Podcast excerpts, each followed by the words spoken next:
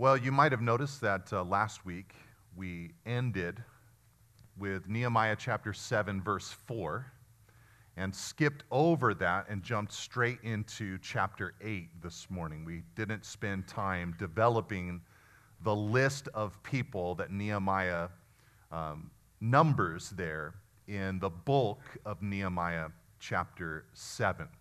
It's a list that a modern writer would probably put in the appendix of his book. Nehemiah put it there in the middle of his book. And there's a number of lists like that throughout the book of Nehemiah. What you need to know about that list in Nehemiah chapter 7 is that it was not a list of the people in Nehemiah's day, it was a list of the people who years earlier had come back from Babylon to Jerusalem. And Nehemiah wanted a reading of the record of those people for his current generation for a reason, for a purpose. And I think the purpose was that Nehemiah knew that for him to accomplish his objective of having a revival or renewal in Jerusalem, his current generation was going to need to be as tough as the previous generation who had come back from Babylon to rebuild the temple. That generation was a tough group of volunteers, and Nehemiah knew that he needed people like that for this current project. And reading that list or recounting that list to his current generation would be similar to reading the names of soldiers who had died in battle to their distant relatives. It would inspire, for one, gratitude in the hearts of the hearers and also inspire action. I want to be like those people who came before. And Nehemiah knew that for them to become like that generation, one of the things that they would need to become was a word centered people. And so enter Nehemiah chapter 8. In this passage that we just read, this new figure named Ezra arises to the surface. He comes in, he reads the Bible to everyone, and he and his team explain the Bible to everyone over a number of hours, and a revival breaks out among God's people. Now, if all we had was the book of Nehemiah, we might suspect that Ezra showed up with Nehemiah or even after Nehemiah, but that's not the case. The book of Ezra teaches us that, that Ezra had actually already been in Jerusalem for 14 years, declaring the word to God's people. I think, in a sense, you could say Ezra and Nehemiah, they made a great team. Ezra prepared the way for Nehemiah. 14 years of teaching the Bible, 14 years of declaring the truth, so that when Nehemiah arrived and said, Man, we got to rebuild this city so the temple inside it can flourish, the people were primed because of Ezra's teaching. But Nehemiah, he also prepared the way for Ezra. In this passage, it says that after repairing the walls, he built a wooden platform. And as the governor called an assembly of the people so that Ezra could do his thing in declaring the word of God to the congregation. Now, through Ezra's work, we see a vivid example of how God renews his people with his word. The first thing that happened is they exalted the word. I mean, they heard it read and proclaimed, and they bowed down and worshiped the Lord because of it. They exalted the word. The second thing that, they happened, that happened is they emotionally responded to the word, first with mourning, but then, because of Nehemiah's encouragement, with joy. And so the second movement we'll talk about today is how God renews us by helping us have joy because of the word. And finally, and lastly, in the last movement of the passage, on the second day, they obeyed the word. They found this writing about the Feast of the Tabernacles, and they did what they found in the word. And this is a crucial, vital step. We're not merely supposed to say, wow, the word was inspiring. Wow, I love the word. Wow, I have joy because of the word, and then do nothing about it. No, we're to apply the word into our everyday lives and experience. If we want to experience the renewal of God, we will follow the same pattern that they lived out so many years ago. So let's think about those three movements in this passage. The first thing that we see in those first eight verses is that they exalted the word. What I mean by that is they had a high esteem and respect and desire to hear whatever God had to say. And what do I mean by that? How, how did they exalt it and how can we exalt it today? Well, one of the first ways they exalted the word is that they recognized the authority of God's word. This is found in a number of ways in this passage. The first one being what they called the Bible. Uh, they referred to the first five books of the Bible, God's Word, they referred to it as the law. The law. The law, that name kind of carries with it a connotation of authority.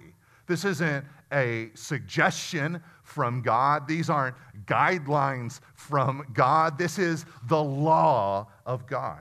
In verse 1, they tell Ezra to bring the book of the law of Moses. In verse 1, it also says that they considered that law what the Lord had commanded, not just Moses, but God. So Ezra in verse 2 brought the law to the people. And in verse 3, it says their ears were attentive to the book of the law. Other teachers helped Ezra by mixing into the crowd, and in verse 7, helping the people understand the law. And finally, in verse 8, it says that they called the Bible the book, the law of God. But another way that the authority of the Bible was reflected in this passage was not just the way they referred to it as the law of God, but by the way they treated the book. I mean, first of all, they built a platform to elevate Ezra along with the book. And I don't think this was just a wise audio visual mechanism there that day, a way to say, you know, we got to get Ezra up above everybody so we've got good sight lines and we can hear what he's saying. It was partly that, but it was partly symbolism, a way to demonstrate their subservience to whatever God said. The book is above us, quite literally, in this moment. This is reinforced with the statement in verse 4 that says, Ezra was above all the people. And when Ezra opened the book in verse 5, it says the people stood. And as he read and others explained, that people lifted up their voices and their hands, bowed their heads, and worshiped the Lord with their faces to the ground. This is respect for the word. And on top of all of this, the reading, it lasted around six hours from early morning until midday. I don't know if you've ever watched back to back Lord of the Rings movies, but that's about how long they stood there listening to Ezra read and explain the Bible to them. This is ultimate respect for the book. If you want to experience God's renewal in your life, His best for your life, you must have the utmost respect for His words. 2 Timothy 3 16 and 17 says that all scripture is breathed out by God and is profitable for teaching, reproof, correction, and training in righteousness, that the man of God may be complete, thoroughly equipped for every good work. This book, in other words, according to the Bible, is beautiful and worthy. It's worthy of its authoritative position over us because only God is worthy of that position of authority in our lives. If you think about it, everyone, including yourself, is flawed. That means we are flawed as people to lead even ourselves.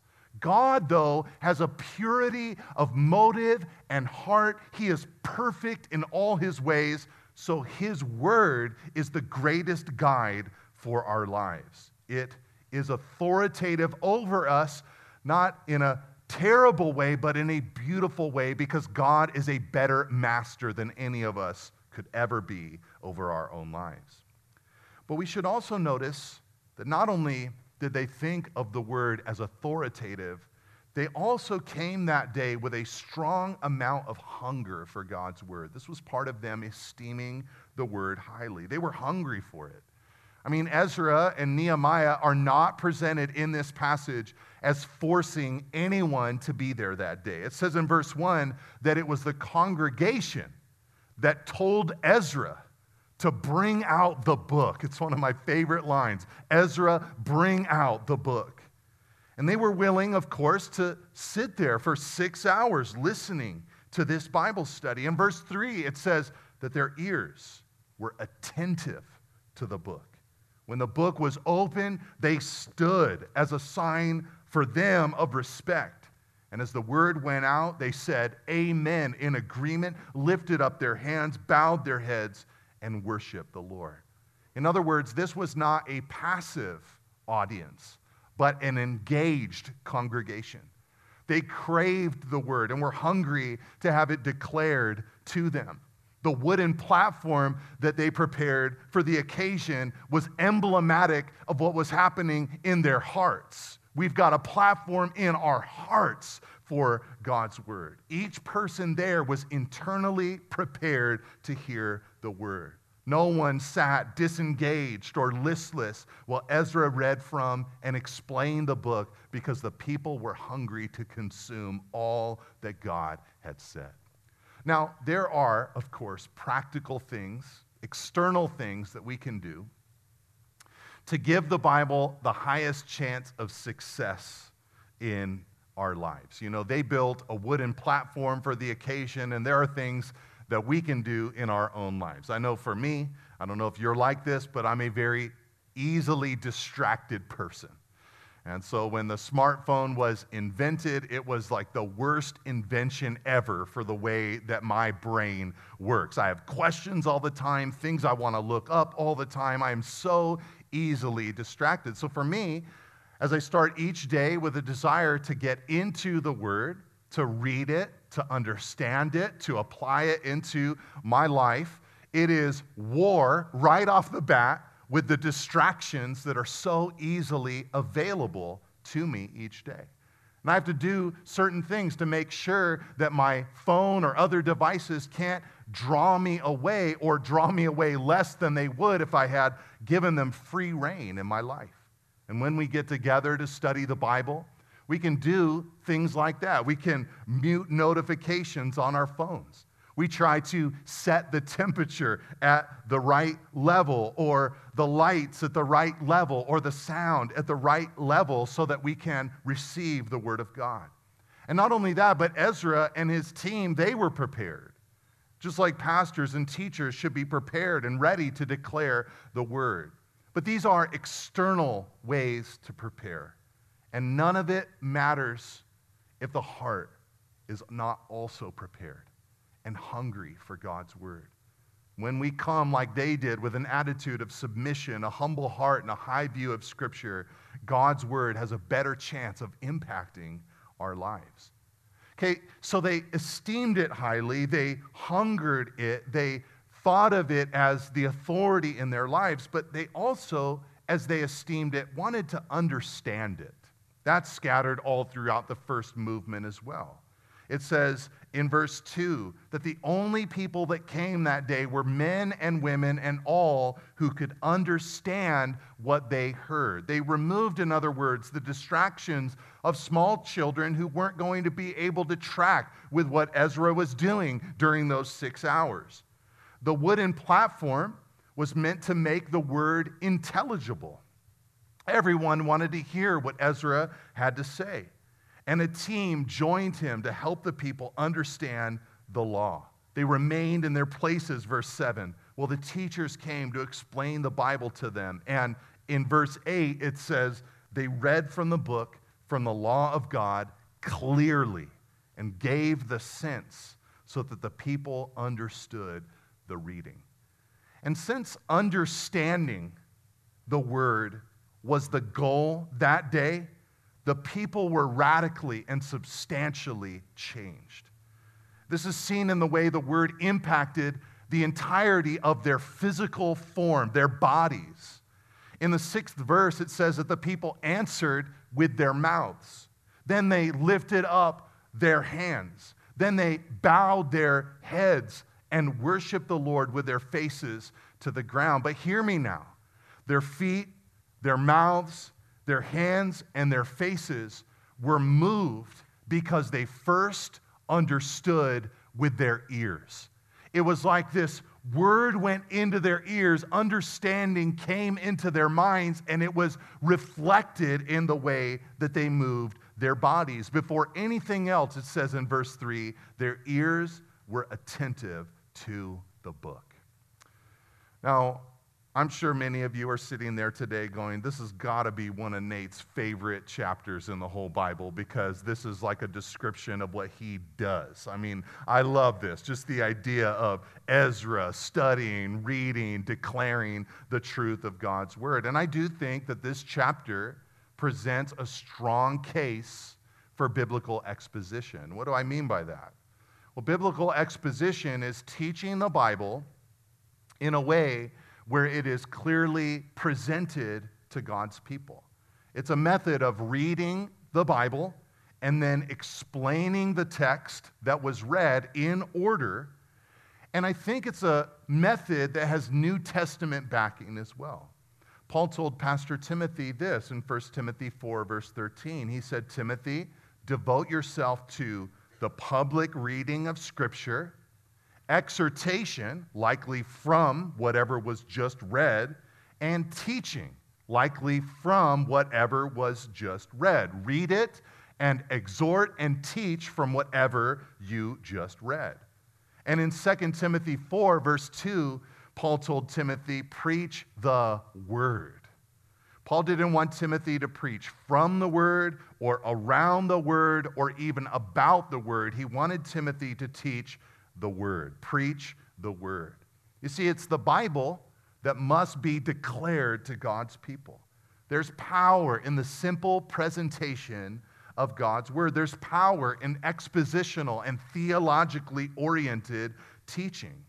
But for many of us, we've had experiences where sermons are reduced to life hacks or comedy hours or dramatic or inspiring stories.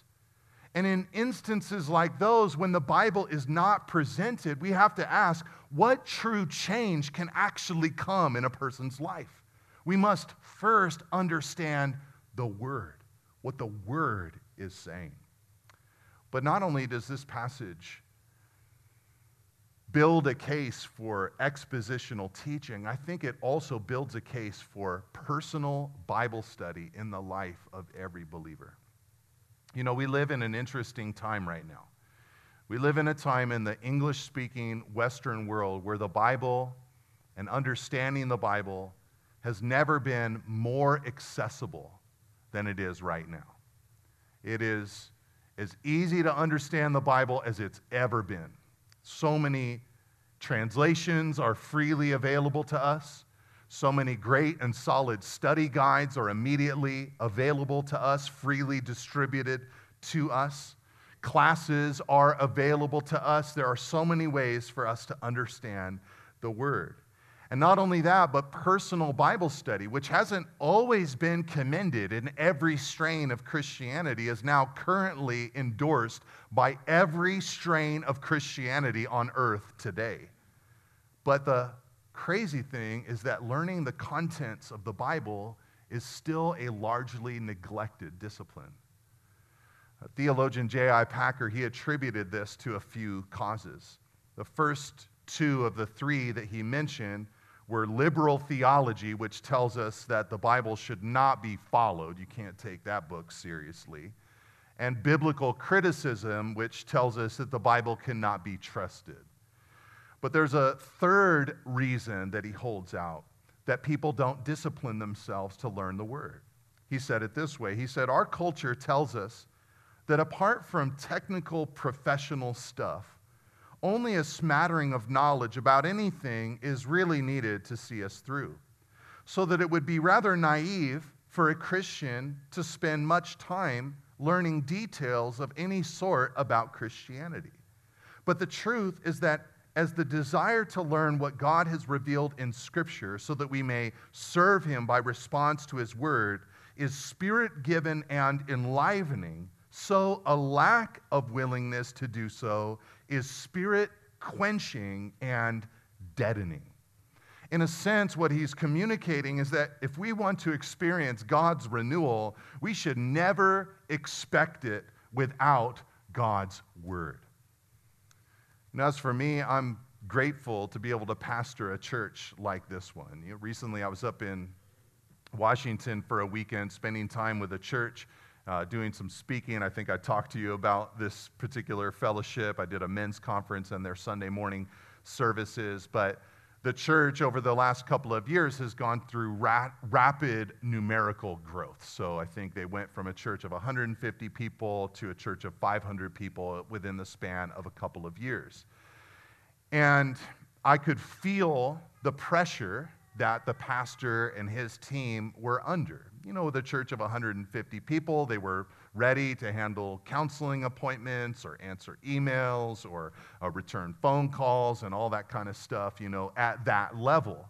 And I could just feel as I spent time with him the pressure that he was under. He was still trying to handle a church of 500 in the same way as he was leading a church of 150 people. And in God's providence, that Sunday, the Lord had laid on my heart to teach Psalm 1 to the congregation. Psalm 1 is about being a people who are blessed by God because we are meditating day and night upon His word. And in the midst of that teaching, I felt compelled by the Spirit to encourage that particular congregation. I had made it my mission, knowing they'd grown so quickly, to ask every person I met that weekend, and I probably met 100 or 200 people, I wanted to ask them, why are you part of this church?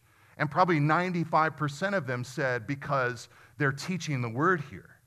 And I love that experience of being able to hear the word explained to me. So I encouraged the church on that morning. I said, hey, the thing that drew you here, the word, Make sure that you allow this pastor to continue to devote himself to that work. Don't let him get spread so thin that he doesn't have time to put in the work to prepare so that he can declare the word of God to you.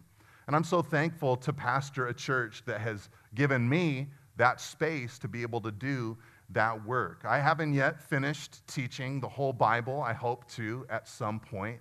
But over the last 14 years, I think I've taught 42 books of the 66 books of the Bible to this congregation, with most of those teachings being available uh, still online. I kind of biffed with teaching the book of Nehemiah after teaching 1 Peter, because once I teach 2 Peter to you, I will have taught the whole New Testament to this congregation. So I really missed my window there. But uh, you know, we, we, you guys have allowed me to be a person who communicates the word. When I was 18 years old, I sense God say to my heart by his spirit privately, I've not called you to other things. I've called you to teach my word. I've called you to communicate my word. And I've sought to throw my life into that. And I think that here in this passage, we're seeing a great reason for doing so. Renewal does not come without the word. So, the first way that God renewed his people with the word had to do with their attitude. They esteemed the word. But let's more quickly look at the second two movements of this passage. The second thing they did was they responded to it, and Nehemiah wanted them to respond by having joy because of the word. And let me explain to you what I mean. Uh, they listened to the Bible for six hours, and in verse 9 it says they began to mourn and weep when they heard the words of the law. Now, this wasn't because Ezra was being dramatic in any way, he wasn't manipulating them. It was merely because they were grieved by the gap between what they were and what the Bible said they should be. We saw in 2 Timothy 3:16 that the word is profitable for correction. And the people were standing there corrected in their sins and they began to weep about it. But an interesting thing happened. Nehemiah and Ezra and the Levites, they encouraged the people to stop weeping because they knew that that day was holy to the Lord, it says in verse 9. Why, why did they think that that day was holy to the Lord? Well, in part, they thought it was holy to the Lord because the time that they were reading this scripture was the beginning of the Feast of Tabernacles, as we'll see in the third episode. And that was a feast, it was a festival, it was a time for celebration and partying and uh, eating and feasting together, celebrating the fact that they were God's covenantal group of people. But another reason why they were supposed to walk in joy is because God was giving them another opportunity to repent, to turn, and to walk with Him afresh. God had brought them back from their Babylonian captivity so many years earlier for a reason. And they should have celebrated and rejoiced that God was working to mature them. God, in other words, was not willing to divorce them for their disobediences, but it was instead wooing them back into a love relationship with Him. And because of this, because Nehemiah knew this, he's like, dude, this is a good thing that's happening to you right now. God is working in your life still. You're feeling convicted, but He has not banished you. He is drawing you in with His word and promises. Nehemiah made a brief speech.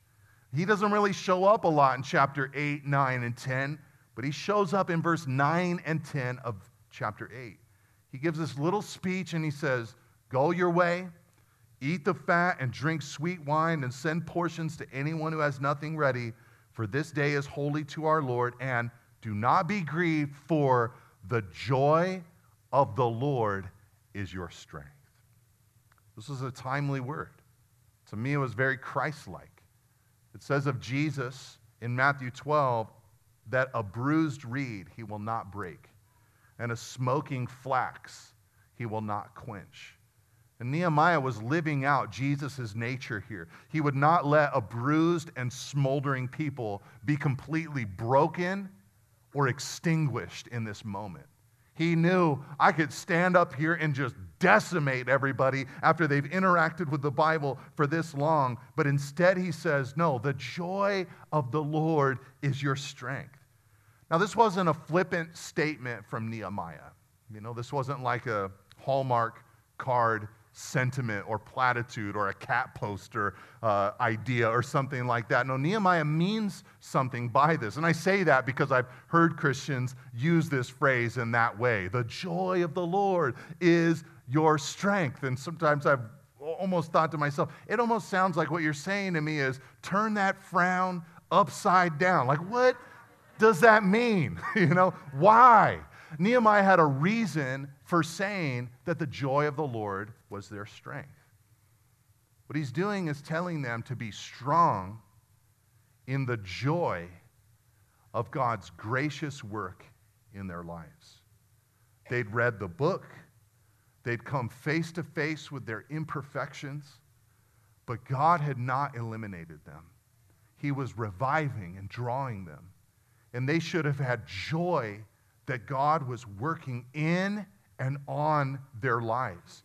God's grace toward them should have given them a joyful strength, according to Nehemiah. Now, some people have what we might call the grace of joy. They're just a more naturally joyful people than others. I have one of those in my house, in my youngest daughter. She's just a joyful person. But that natural grace of joy is not what Nehemiah was referring to. He was referring not to the grace of joy, but the joy of grace.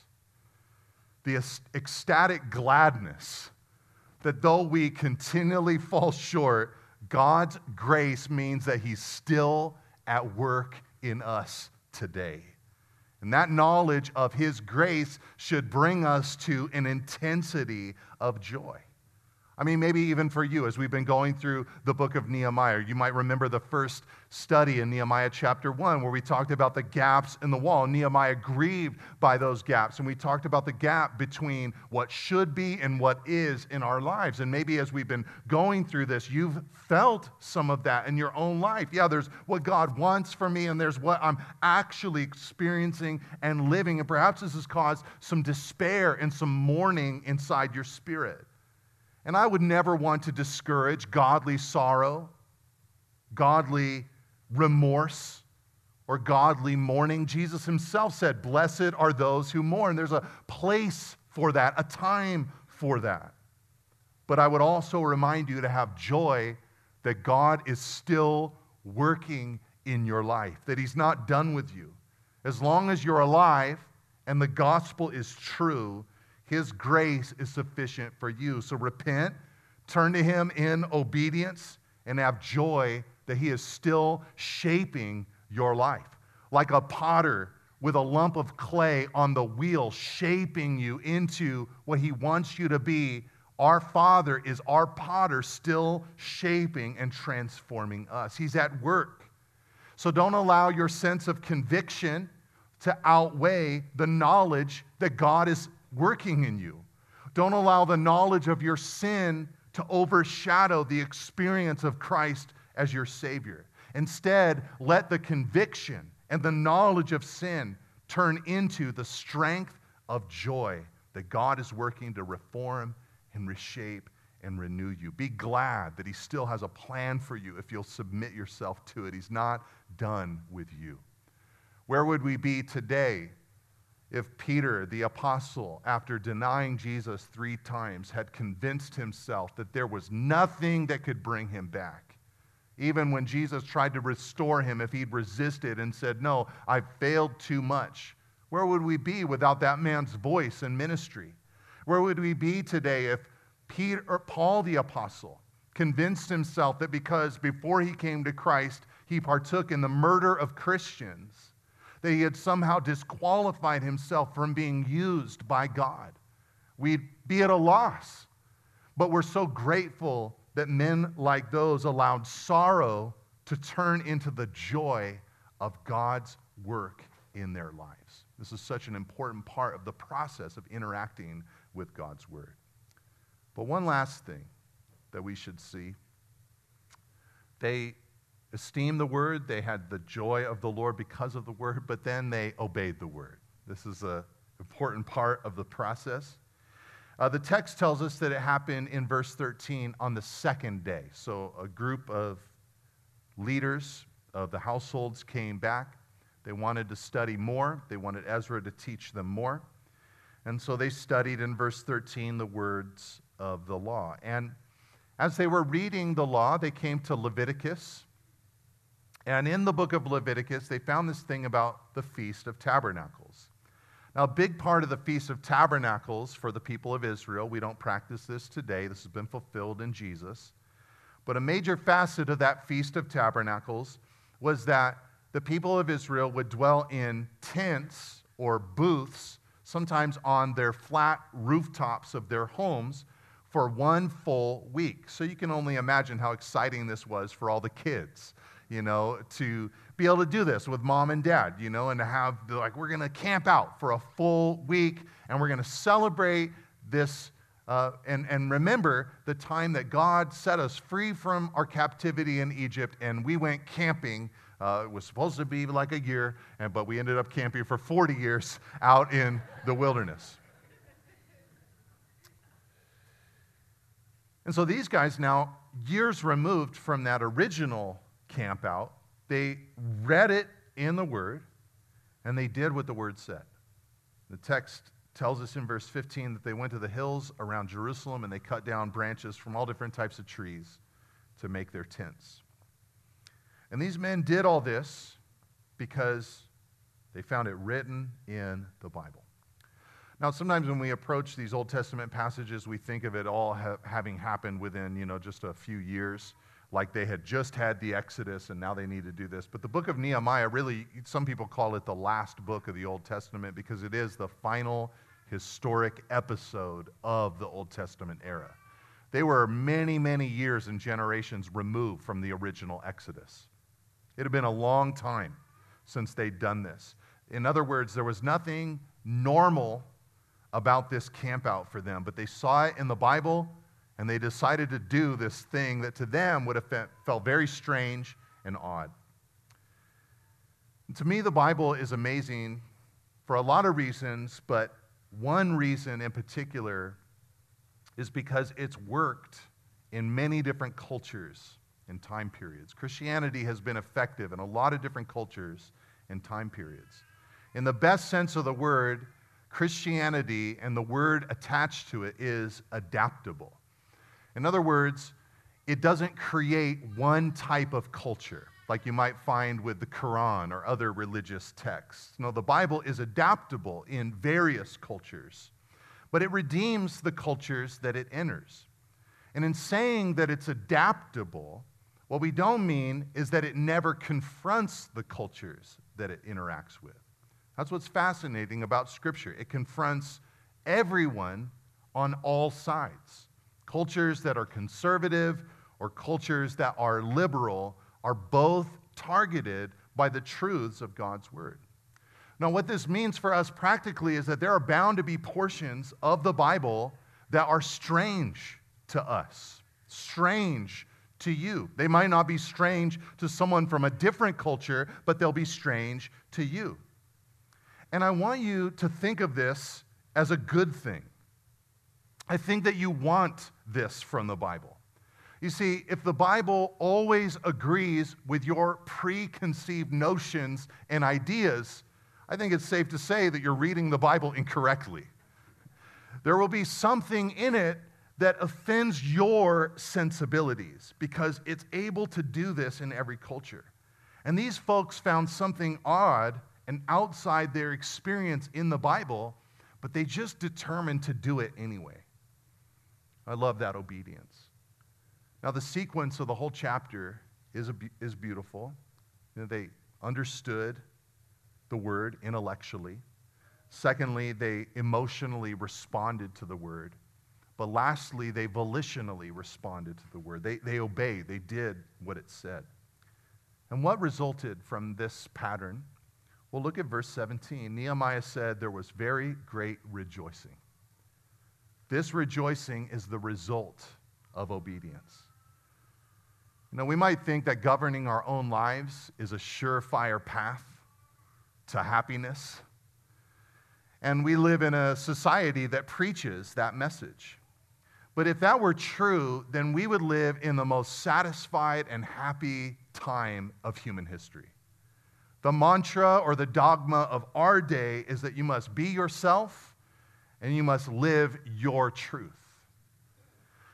But rather than find generations, swaths of people who are satisfied, filled with joy, and fulfilled in life, what we find are alarming and increasing rates of anxiety, abuse, depression, and anger. The dirty little secret is that our culture's view of how the world works doesn't work. You see, contrary to popular belief, it's submission to God that brings true joy.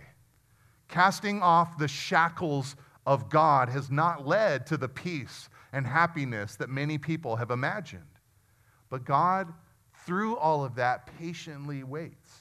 He extends his offer of salvation to those who would receive it through the blood of his only begotten Son on the cross, offering forgiveness through Jesus so that a renewed relationship with him can, can occur.